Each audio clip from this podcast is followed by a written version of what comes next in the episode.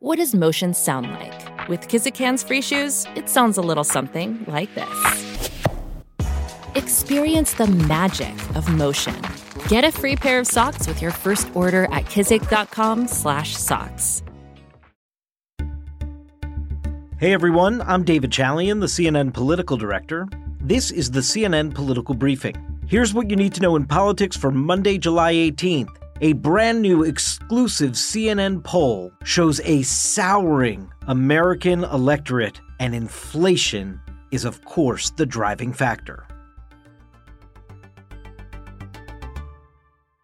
Our brand new poll that we put out this afternoon, conducted by SSRS, shows what we've been talking about on this podcast and shows what the American people are feeling about higher prices, which is not good. We have not seen Americans this despondent and sour on the state of the country, the way things are going in years and years. I mean, we're seeing numbers that we haven't seen in terms of Americans' outlook on the country since 2009. And this is just a toxic brew of public opinion if you are Joe Biden or the Democrats trying to hang on to power in Washington in this year's midterm elections.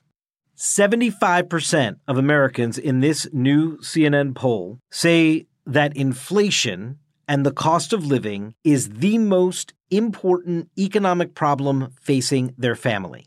Last summer, that figure was 43%, just to show you how much the intensity has risen on this issue for people.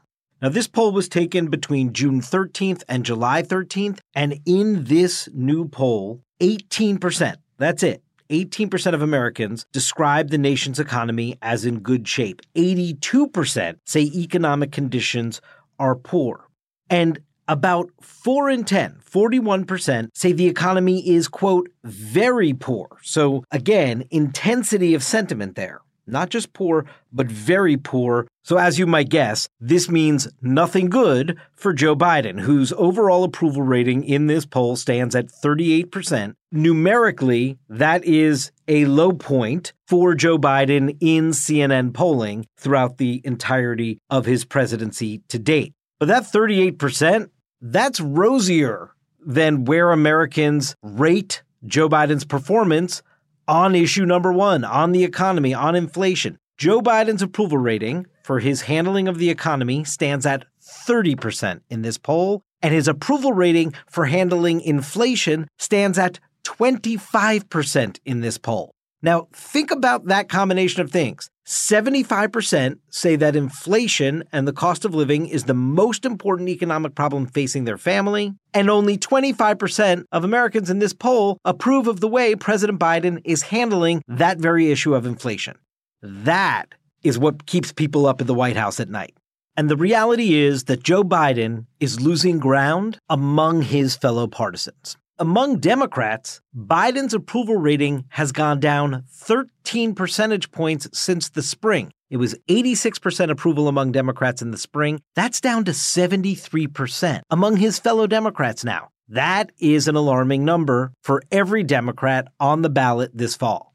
And perhaps most damning for the president is this question we asked about whether or not you think Joe Biden has the right priorities. 68% of Americans in this poll say no, he does not. Only 31% say yes. And that number, that 68%, that's up 10 points who said he did not have the right priorities last November. All of this comes as Joe Biden returns home from his foreign trip to a changed landscape up on Capitol Hill regarding his domestic agenda. As you may recall, at the end of last week, Joe Manchin said he is not ready to sign on to even the scaled back version of the so called reconciliation bill with some of the president's key domestic priorities. Why is he not ready to sign on? Because of inflation. Here's what he told Metro News Talkline Radio on Friday.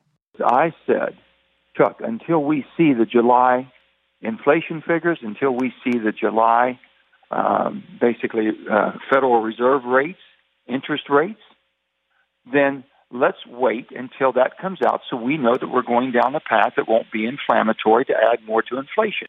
Now, the Biden administration says, hey, gas prices are declining. And they are down. They are right about that. And people are going to start feeling differently. They think this concern about inflation that people have right now is sort of lagging where the economy is. They point to the robust jobs report that came out for the month of June. They point to those falling gas prices. Brian Deese, who is the director of the National Economic Council at the White House, was on CNN today making the case.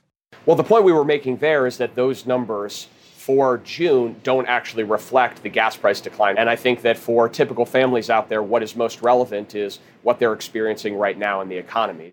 But no matter the spin they try to put on this, just listen to the First Lady's words from a fundraiser on Nantucket this past weekend. Jill Biden told donors that the president is not getting more of his wish list done because of all the sort of day in and day out crises of the moment that demand his attention. She said, quote, he's just had so many things thrown his way.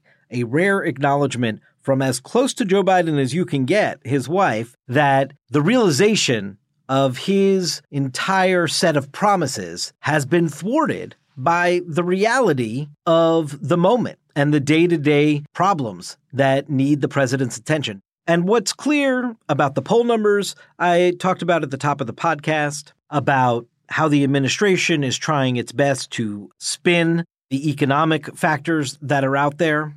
What is becoming clear is that politicians who are on the ballot this fall, people looking for reelection to Congress or who are heading up the efforts for the parties to win more Senate or House seats, they're almost sounding similar at this point.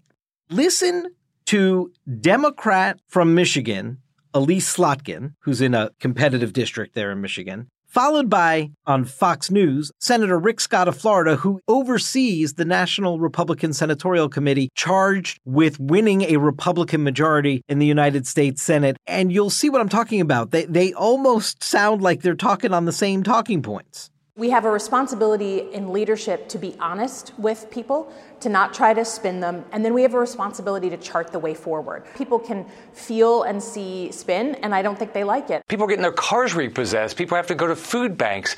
I mean, this gas prices, food prices, American public are frustrated. I think this is going to be a bloodbath for the Democrats this year. If indeed gas prices continue to fall, if indeed perception of the economy begins to shift, perhaps the Democrats will be able to get a better hearing from the American people than they're getting now because right now they can't break through the experience of the price pain that so many Americans are feeling. And that presents a mortal danger to their political chances this fall. That's it for today's political briefing. Thanks so much for listening, and please take a moment and be sure to follow us wherever you get your podcasts. We'll talk to you tomorrow.